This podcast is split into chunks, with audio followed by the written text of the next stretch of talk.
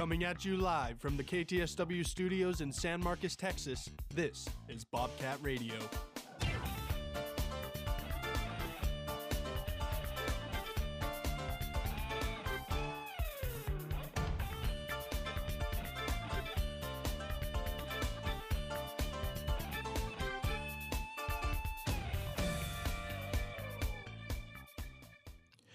Hello, good morning, Bobcat fans, and welcome to this Monday, May 1st edition of Bobcat Radio here on KTSW 899. And we got a good show for you guys today. I'm your host, Koby Jackson, alongside my wonderful co host, JP Flanagan.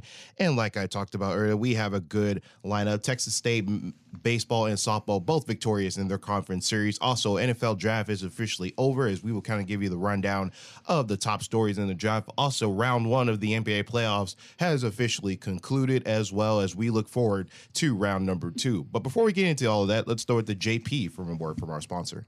Twin Twin Peaks Restaurant and Sports Bar is a sponsor of this broadcast of Bobcat Radio, located on the northbound frontage road of I 35 at Guadalupe Street in San Marcos. Twin Peaks has bites, wings, burgers, sandwiches, and more. Info and menu at twinpeaksrestaurant.com. Twin Peaks eats, drinks, and scenic views. Thank you, JP. Let's go and get right into it. Texas State bait. So, let's start off with Texas State softball as they were very victorious in their conference win against the Marshall Thundering Herd. First game was on April 28th on Friday. Final score of that was three to nothing, so a shutout there for the Bobcats. Then they had to drop. Then they dropped the game on Saturday as they lost two to one against the Marshall Thunder Herd that even the series, and then a big blowout victory against Marshall uh, the final day, which was Sunday, with the final score of nine to one.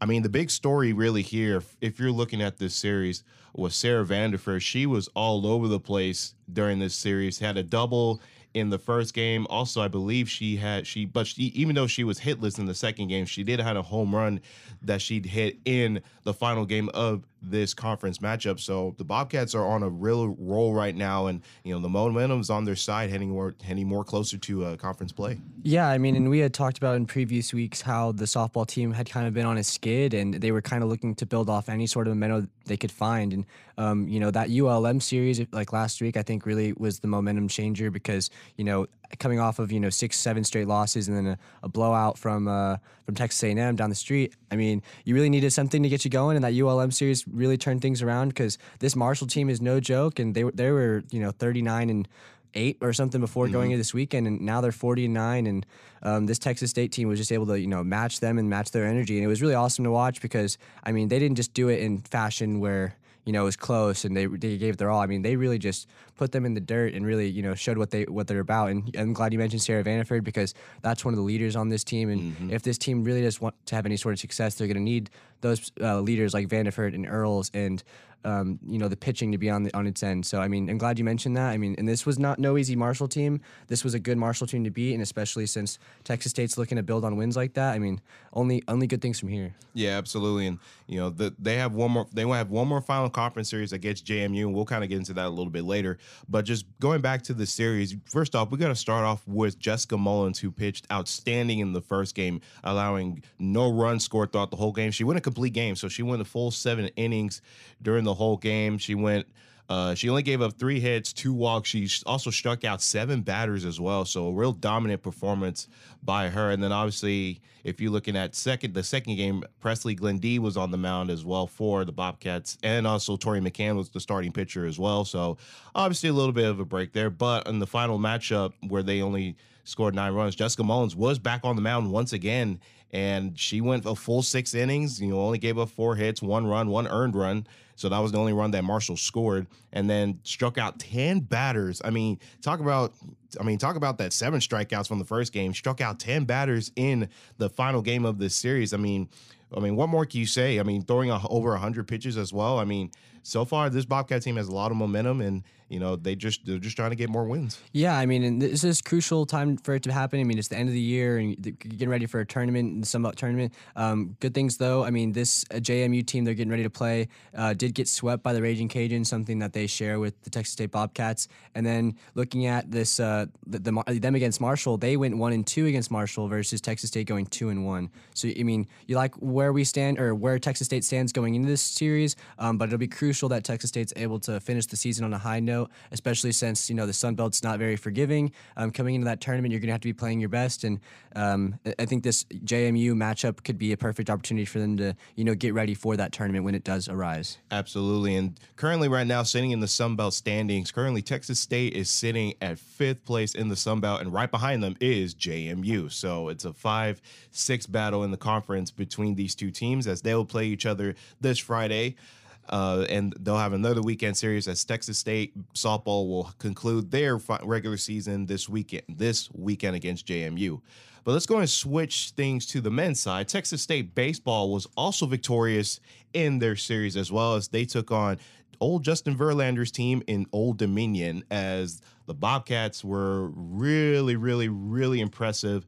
Just starting off with Friday's game, final score of 11 to 1 i mean that was an outstanding performance by levi wells and we talked about him and the dominant series he had against marshall. But just going off of levi wells' stats had you know set went a full seven innings had two only uh struck two hits two walks but struck out 10 batters as well. He also pitched 114 pitches in the ball game. So honestly, a real productive day for Levi Wells and especially for this Bobcat batting lineup as they scored 11 runs in the first game. Yeah, I mean, thank you to Levi Wells. I mean, we this is just proven that time in and time out, he he can really start a series and set the momentum for this team. And I think that's great that Coach Trout has been able to find that momentum spark because going into this this series, I mean, you really needed to see Texas State take advantage of these opportunities against Old Dominion. I mean, you saw how in the Troy series, it seemed like they were in the driver's seat when Levi was out there, and then the moment he came out, um, the, the series kind of fell. And I mean, it was great to see a series that you know went in, the favor of the Bobcats, two one. I mean, honestly, l- looking at the series recap for the weekend, though, I think I think this is a, a team that Texas State really could have you know 3-0'd, and that would have been you know a lot of momentum. But I mean, you can't ask for much. I mean, that Old Dominion team was in the same spot Texas State is in. This was a very important fight for like the four and five seed, I think, in the Sun Belt. So I mean, it was great to see Texas State really solidify themselves in the in the top running of the Sun Belt right now, and hopefully that you know with a lot of baseball left in the season, they're able to capitalize. I know that the next game is against Incarnate Word, who's having a great season their own in the FCS level. Um, but the great thing about the te- this Texas State team is they've played a lot of the big teams in the country. So Yeah. I mean, they come with the experience of you know playing teams like Texas A&M, playing Texas, you know the big upper, upper echelon schools in the in the country. So I mean, I think that plays in the favor of both the softball team and the baseball team. They're not shying away from any competition. Maybe it's not leading to wins, but um, it's d- certainly leading to better experience, so that you can take advantage of these opponents that um, you know coming up on the schedule. You do make a great point about them playing big teams because obviously Texas is obviously one of the big teams that they played this season. Also, UTSA Roadrunners, who uh, you know, unfortunately Bobcats split the series between them, but they're having an unbelievable year as well, as well as Incarnate Word, like you just mentioned. So the Bobcats are getting those type of teams that they, I mean, that they would want to face, but at the same time, you try to match the level of competition like some of the bigger schools have, and honestly, they're living up to it. But currently sitting, they're like you talked about, they're sitting currently fourth in the Sun Belt Conference right now. Old Dominion is now sitting seventh in the Sun Belt Conference. Texas State with the 12 to 9 record uh, in conference, 29 and 16 overall. So obviously a really good win for the Bobcats baseball team against Old Dominion. And just looking ahead to the Incarnate Word, that Incarnate Word ball game, that game will be tomorrow at 6 p.m. at Bobcat Ballpark here in San Marcos. So obviously, a lot of people are going to be at this game. People from traveling from San Antonio to come watch to come watch this. So I expect this to be a really big crowd here in San Marcos. So, but I mean, honestly, this is where you really have to make. I wouldn't say make or break, but at the same time, build them, keep the momentum going against a really good Incarnate Word team, and just try to keep going as you know they try to finish out the series. Yeah, absolutely. I mean, you can't have someone like UIW walk into San Marcos and you know uh, put a loss on the win column because you know it is a one game series, and I mean obviously the big name of Texas State and San Marcos, this UIW team wants to you know put themselves on the map, but you know as a Texas State team, are you going to allow that team to do that? And that'll be the big question mark going into the game. Um, can Texas State really just you know put their foot down and and finish the season out the way that we all know they're capable of? So that is right. Texas State baseball ta- taking on Incarnate Word Cardinals at 6 p.m. at Bobcat Ballpark here in San Marcos. You can catch that game on ESPN Plus, and if you want to go out to the game, please go out and support the Bobcats. But we're going to take a quick break. But on the other side, we're going to be talking about the NFL draft and NBA playoffs. Round two is officially set. Don't go anywhere, folks. You are listening to Bobcat Radio on KTSW 89.9.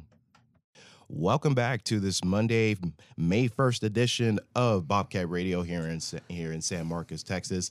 So now let's go and get started with some national sports as we will be done talking about Texas State and let's go and talk about the NFL draft as we had a really interesting NFL draft this past this past weekend as all those stars were at the draft there in Kansas City, Missouri, hoping their name would be called. And obviously, some unrestricted free agents were also signed as well. So don't think that people didn't get to sign uh, to their team. But I mean, just going off of the NFL draft, I mean, to me, if you're looking at the winners of this draft, I know we really don't talk about winners a lot, but I mean, some teams that really made a lot of noises in the draft was the Texans and the Seahawks, surprisingly. So obviously, a really interesting draft here. Also, my Steelers, which I'll dig into my little spiel in a minute. But I mean, just this draft was honestly unbelievable. But honestly, some of it was not surprising either.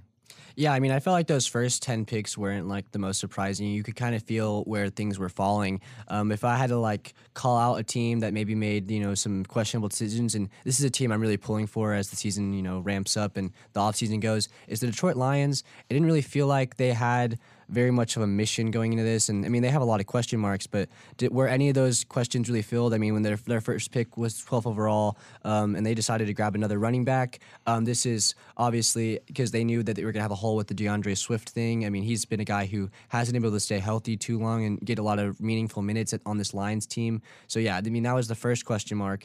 And then um, a lot of question about drafting a linebacker in the first round. Uh, not a lot of people felt like any were worth drafting in the first round besides the number three overall pick, Will Anderson, and he's more of an edge type linebacker. So I mean, yeah, just questionable decisions by them. And then and then the second round they started off with uh, drafting Sam LaPorta, mm-hmm. one pick ahead of um, Myers, who was the you know in my my mind the number one tight end in this draft. So I mean, very questionable decision making. But I mean, I trust Dan Campbell. Um, I mean, they, he's got something moving in you know Detroit, and hopefully this is you know just me being you know me and overlooking things that you know that could be you know important. And also, I mean, I think one highlight was the Hendon Hooker pickup. Yeah. I mean, although he's two years younger than than um, Jared Goff. Jared Goff, yeah. I mean, I think he has a bright future, and I think that's something that you can just stock behind Jared Goff, get that experience. So, yeah, I mean, I wouldn't call them a loser in this, but I mean, you would definitely raise your eyebrows with the, where they were going in this direction. Yeah, and one thing, I mean, you you're 100 percent right because honestly, I was kind of surprised that D'Andre Swift got even got traded anyway. And what's crazy is got traded to the Philadelphia Eagles, which to me it makes sense because Miles Sanders, you know, obviously is somewhere else. So obviously they needed a good running back, and why not get a great running back in D'Andre Swift? Now I do do take in count that injuries do happen, and uh, it's unfortunate, but unfortunately that's the NFL for you, you know. But I mean, just looking at other teams, I mean, let's talk about the Houston Texans for just a second because they got two first round picks in the in the first round, back to back picks. Obviously, drafting obviously the number two, uh, drafting number two and C.J. Stroud, which wasn't surprising, but also picking up Will Anderson Jr. from Alabama as well. I mean, a really awesome draft. Then wide receiver from Houston and Tank and Tank Dell, and I mean, honestly, if you're the Houston Texans, I think a lot of it opened a lot of eyebrow, eyes for a lot of NFL fans. And to be honest with you, the Houston Texans had a great draft. They drafted every round, so they didn't trade up anything for all their draft picks. So I mean, a really good draft by the Houston Texans. Yeah, and a lot of people were giving them criticism about you know the way it was done, but I mean, I think that getting the franchise quarterback was very important, and you know, solidifying him at two and not having to you know push back and risk losing out on C.J. Stroud was a great was a great move by them, and then getting that third spot so that um, Ryan DeMarco um, or yeah, I think that's his name. I totally butchered that, but I mean, getting his defensive player on the defense was crucial because you know he's a defensive-minded head coach who's coming from San Francisco when they play stout defense there. So it was very awesome to see that them, you know, be aggressive and get the two of the top three picks. Um, something that has only been done twice before. I think it was in 2000. I forget the team, but and then the one other time in like the 80s. So it's not very common that two a team is able to secure two top three picks and I, I, don't think they did too bad with it. I mean, they were able to capitalize. They they clearly went for need and they went for the franchise. So they not, only have a franchise player on the offense, but also on the defense. You know what's crazy is about this draft is that C.J. Stroud said something about Houston fans. I forgot what it was, but I mean but I mean, I'm happy for Stroud. I'm happy the fact that he is on the team. And to be honest with you, I think he's going to be their franchise quarterback. And I, I, I said that last time when Deshaun Watson got drafted by the Houston Texans. I was like, okay, this dude's going to be their franchise quarterback. He's going to be, be there for a long time. And, you know, we obviously know how that turned out as well. But I mean, I mean, I just kind of want to talk about the Steelers for just a second because honestly, the Steelers had a really really amazing draft. They they graded the Steelers an A for their draft as well. But I mean, we got outstanding people. I mean, Broderick Jones, the offensive tackle from Georgia, also Darnell Washington as well. Also got two great defensive players from Wisconsin, Keanu Benton and Nick Herbig. So, I mean, a really awesome draft for for Pittsburgh, and then obviously picking up the big time corner from Penn State and Joey Porter Jr. So, I mean, a real amazing draft by the, Ste- the Steelers team. However, the one thing I did wanted to kind of question is that we don't have really a good running back. I mean, I know I talk about Najee Harris a lot and how you know he's kind of downgraded himself, but uh, to be honest with you, I think this defense really, honestly, just added a lot of pieces because I know we were going to be missing a few people here due to free agency, but I mean, what a what a great draft by the Pittsburgh Steelers. Yeah, I mean, and one of the teams that I mean, because I don't have like a specific NFL team. Me and you were talking about this, Koby. So I'm kind of just like a wanderer out there, just trying to find a team to you know really support. And one of these teams that I could just easily see you know upside in was the Eagles. I mean, they just they drafted with purpose, and you know, a team that's coming off of an, uh, a Super Bowl loss. I mean, you would think, okay, the, the offense isn't the issue; it's the defense, and mm-hmm. that's what they prioritize. They prioritize going after the defense. And I've heard jokes that they're becoming the Georgia Eagles. You know, they, they have plenty they have plenty of Eagle, uh, Georgia defensive uh, players now, and you know that's that speaks volumes to what Georgia's building and how how they've you know been developing their players. And I really think that this you know, Eagles team becomes even more dangerous than it already is because I mean last year I think what really cost it besides the fumble from Jalen Hurts might have just been the lack of the ability to contain mm-hmm. the the goat Patrick Mahomes. So I mean they they did ha- they had a great um, draft, and I think that this puts them in the driver's seat to be like one of the top three favorites to return to the Super Bowl. I think that you know this solidifies them as you know not not just a fluke one year thing mm-hmm. against um, Patrick Mahomes, but you know a team that's wanting to come back and and they have a lot of returning players from that team. Not a lot of people retired. You know, people are committed and locked into getting back to where they were. Absolutely. So that was your NFL draft kind of spiel a little bit as we will kind of keep you updated more as unfor- unrestricted free agent signing. I just want to kind of give a quick shout out to one of my uh, high school classmates, Mr. Ben Sims, who was an undrafted free agent, drafted to the Minnesota Vikings this past weekend. So, I mean, Big Ben Sims, congratulations. I hope you do well in Minnesota and, you know, hope you get your Super Bowl and make the Clark Cougars proud. But let's go and take a transition into the NBA playoffs. And man, this the round one. I mean, you could make an argument this was one of the best round ones I've seen in a very long time. But round one is officially over as we saw some interesting interesting things going on this past weekend as so we're gonna go ahead and start off with the I think the up I guess you could call it an upset, but not really an upset, is the Memphis Grizzlies and the Los Angeles Lakers as they battled game six of round one. And let me just say, I didn't. I to, uh, let me just say this: Grizzlies had no chance of winning, like that, no chance of winning, especially when uh, LeBron James, Anthony Davis, and D'Angelo Russell were just going absolutely bonkers in this ball game. I mean, Grizzlies have been kind of, I guess you could say, the controversial team throughout the season with the noise they've been making, especially with Ja Morant in his off the court situation. And Then obviously Dillon Brooks with his little uh, little rant against or to LeBron James. So obviously a lot to deal with that. But I mean, the Lakers just absolutely pummeled them in game six. Yeah, I mean, and one series I was really watching was the Warriors Kings because this is, you know, who the Lakers are going to have to play going into the next round. And I was thinking that the best chance for this Lakers team was probably the Kings. I mean, a young, unexperienced team against a LeBron team. Yeah. But now it's really the most exciting option we have. And that's that they're going to have to take on the Golden State Warriors, who is also an experienced team. So this is an experienced team versus an experienced team, uh, uh, experienced coach versus a non experienced coach. I mean, you could honestly argue LeBron is probably, you know, an assistant coach on the team. But I mean, I, I, think I think this is like the most exciting option we could have had. I mean, you know, another exciting series go in only the second round, getting to see a Warriors team and a Lakers team. I'm very excited. This is a series that I could see also going seven games. But if I'm being real, I mean, I don't know. I don't know who's going to guard Anthony Davis and No. Kevon Looney. I love him. He did great against Domantas Sabonis, but they're two different animals. And I mean, we're just going to have to see going forward. But I think this is a series that, in my mind, I see it leaning towards Warriors. But I know there's plenty on the staff who are going to say, you know, this is just another series for LeBron and AD, and you know. But I mean, we're we're, we're always you know a, few minutes away from AD getting hurt or something. Not to speculate anything, but you know he. Knock on wood. Yeah, knock on woods for real. I mean, but he, you know, he's a guy that you're gonna need, you know, playing his best to take on this Warriors team at all times. So hopefully that they're able to do that and they're able to pull a series out. let's kind of i want to i'll pre we'll preview this series and kind of think what's expected but i just want to go back to sacramento for just a minute because to me i think a lot of people really opened their eyes when they saw the sacramento team and i called it. I said watch this team because this team will will literally run until they tire you out and unfortunately they tired themselves off against the golden state warriors. Steph Curry with 50 points, the most all time, the most all time scored in a game seven of any of any playoff series, round one, round twos, uh, conference finals, NBA finals. That's never been. I mean, that's never been done ever.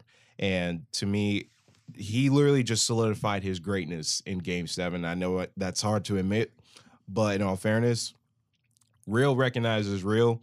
Steph Curry, to me, I mean, you can make an argument. He's considered now one of the you know one of the best point guards in the NBA. NBA, NBA, maybe, besides maybe Kyrie Irving, but we'll, we'll, we can get into that debate a little, you know, at another time. But I mean, what a performance by Steph Curry, you know, dropping 50 points on the Sacramento Kings when Klay Thompson and Andrew Wiggins were hitting bricks all over the place. So, I mean, what an amazing player. And obviously, you know, he's making his name well, well known in the NBA and possibly in future years to come. Yeah, I mean, and, and no one really saw the Kings in this position. I mean, you could have seen it in the beginning of the year. I mean, without any film on Domantas Sabonis and De'Aaron Fox together, you couldn't have known that this Kings team was going to be as dominant as it was and to be in this position. I mean, but they got they got unfortunate. You know, they had to play a team that just- could not be balanced in the first round. There was no way you're going to balance Curry and Klay and Draymond in the first round and Steve Kerr. There's just no way. But I mean, props to them getting that position. I mean, now next year we all know to be watching out for that Kings team. They are no joke, and hopefully they're able to keep the success because I know with Mike Brown at the helm, they have a good chance at you know building this thing up to where it needs to be. And hopefully this isn't just another 17 year drought from the playoffs, and we're able to see the Kings back next year, and maybe they'll get their first playoff series win in you know 18 years. So Yeah, a lot of upside there in Sacramento. But I, one team that I am really pulling for now that this, you know, now that the second round is underway is the Miami Heat. And I know they don't have Tyler Herro, but Jimmy Butler has just been so exciting to watch, and the way he leads his team, and you know, just his his energy on that court. I mean, it's really awesome to watch, and getting to see him, you know, work his way back to hopefully another NBA Finals would be kind of awesome. And you know, they're playing a Knicks team right now where they're actually the Knicks are favored to win, Mm-hmm. but I mean, Jimmy Butler just keeps defying the odds, and you know, able to take over these teams. And I think this Knicks team's a little overrated. I don't see where where their where their star power is besides Jalen Brunson. You want to tell Spike Lee that? I mean, I won't tell Spike. I, I, I like Spike. I, I saw his shoes the other night too. It was Will- Willis too. Reed, man. Yeah. Oh my God, those, Those were are clean. Yeah, very cool shoes.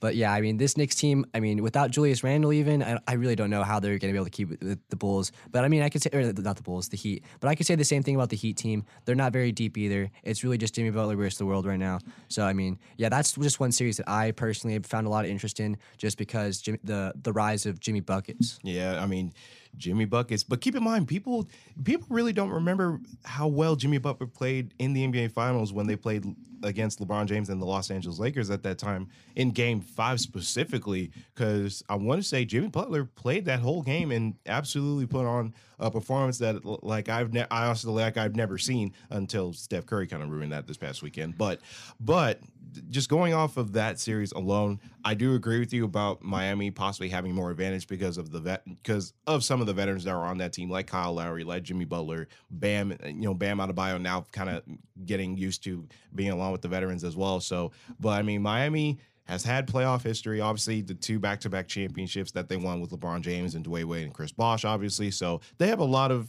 a lot of experience being in the playoffs as well. As far as the New York Knicks go, I mean, I I can see them maybe it maybe winning one game out of this series, but I still think Miami would go to the conference finals. But I mean, if that happens, I mean, when was the last time an eight seed has made it even to the conference finals. yeah, I mean, I couldn't, I couldn't tell you, but I mean, I think they're going to have to play one of those teams from the Bostic 76ers series, which is, you know, arguably the Eastern Conference Finals in the second round. Oh yeah, I mean, Yeah. that, that'll be interesting to watch because really, whatever team wins that wins that bloodbath, they're in the driver's seat in their own Mhm. right to make the Eastern Conference Finals. So, I mean, that'll be curious. That'll be one to watch for sure going forward. Yeah, absolutely. And another, the other Western. So there's games on tonight. Uh, it's game. It's game one of the Eastern semis between the Philadelphia Sixers and the Boston Celtics. They're in Boston, so for me, I'm gonna take. I'm gonna go ahead and take Boston in this in the first game, just so they can kind of get comfortable, and then game two will really decide who kind of wins wins that series. Yeah, I mean, and the, the Joel Embiid thing is going to be a, big question mark because I mean he's going with an M- MCL sprain MCL or sprain, something. mhm. Yeah, which is a, usually a two to four week process. You don't want to risk you know a significant injury. Um, so yeah, that'll be a big question mark. I mean, I know we don't condone um, sports betting or anything here at KTSW, but I mean, I I like to look at the odds just because it gives you a tell on who's supposed to win. And the Sixers are plus three three hundred sixty something right now, so they're significantly fa- unfavored with you know without the Joel Embiid addition. But that does not mean that you can't under um, undermine the ability of Tyrese Maxey and James Harden and what they're able to do because we we have been able to see what you know the Celtics do when they when their stars don't play up to their best. Like when Jaylen Brown's not playing his best and when Uh, Jayson Tatum's not playing their best, you know they can hardly beat the Hawks. Yeah. So, I mean, it'll be interesting to see how the stars of the 76ers without Joel Embiid match up against probably the best team in the East, in my opinion. Yeah, absolutely. And the I mean, we we I know we talk about the West a lot, but the East honestly has made a, made a lot of noise this in this playoffs as well. So that game's going to be at 6:30 Central Time on TNT, and then the other game that is going to be honestly an eye opener for a lot of people is the Phoenix Suns taking on the number one team in the West, the Denver Nuggets. Denver Nuggets took game one in this series. And I mean, that opened a lot of eyes because honestly, a lot of people were favoring the Suns in this series. But people, I but people tell me that Jamal Murray is such an underrated point guard because of all the things he can do, especially in the playoffs. But it's game two, so to me, I'm gonna take Phoenix in this so they can even up the series and just possibly make a nice little run in the playoffs, heading back into Phoenix, Arizona, and uh, you know, it's it's a coin flip on that series. Yeah, I mean, you speak on Jamal Murray. I mean, the guy has just bounced back from injury, and I mean, he didn't have the greatest regular season, of course, playing up to you know his, his standard that he was prior to the injury. But I mean, that's not necessarily what this Nuggets team needs. They need a you know a point guard and a vocal leader, and that's exactly what they have with him leading Nikola Jokic. And it, it's awesome to see that they were able to pull the first one out because if they didn't, I'd probably say this is a Phoenix Sun series in five, like last year. Yeah. Um, but you know they did. You know they pulled the first one out, and this is crucial for you know Jokic kind of like not legacy, but you know hi what he's you know putting out, and you know he him taking advantage of what people thought you know the number one team going into this, you know the Phoenix Suns. Um, I mean it's it's great because I mean he's proving that hey this Nuggets team's the number one team in the West right now. So I mean yeah it's awesome to watch him get to kind of show his stuff, and hopefully that this is able to continue. But I mean I think this will be a fight all the way to the end, and Yeah. I mean arguably whichever team wins this one is in the driver's seat to make the Western Conference Finals. Yeah, hundred percent. So, well, my picks are out because I had Sacramento, but Denver's still in because I had Denver going to the Western Conference Finals still. So, but my Sacramento pick was completely gone after yesterday's fifty point game by Steph. So, but game two of the other Western semis conference or semis matchup is going to be at nine o'clock Central Time, right after the Bo- the Philadelphia Boston game. You can catch that on TNT as well as Denver is looking to go two and zero, and Phoenix is looking to go one and one. But that is all the time we have here this afternoon. Let's go and kind of give a little bit of the weather report here this afternoon, this morning here. So today it is currently, sorry, just kind of taking a little bit here. So lovely San Marcos. Obviously the sun is out, but it's going to be 75 it's currently 75 degrees outside. It is going to be a high of 83. It was a low of 54 this morning. And then tomorrow's forecast, Tuesday's forecast, is going to be a high of 81 and a low of 62 as well. So obviously the sun is starting to shine here on the state of Texas as we are in officially in the month of May. So obviously everybody, it is crunch time. It's time to get finals going. Uh, JP, do you got any finals that you got to do this week? Oh man, they're all next week. But for everyone out there, got to finish strong. I mean, got the biggest academic comebacks in, in everyone's you know career. So you Yeah, know, yeah, get get your stuff done. Yeah, absolutely. So, but that is all the time we have. Thank you for tuning in to this Monday edition of Bobcat Radio here in in KT on KTSW. If you want to keep up with KTSW Sports, please follow us on Twitter, Instagram, and Spotify as well on for KTSW Sports. Sports. For JP Flanagan, I'm Koby Jackson. Wish you all a very happy Monday. Be good luck on all your finals this week. Have a good day, everybody. And now let's get you back to the other side of radio.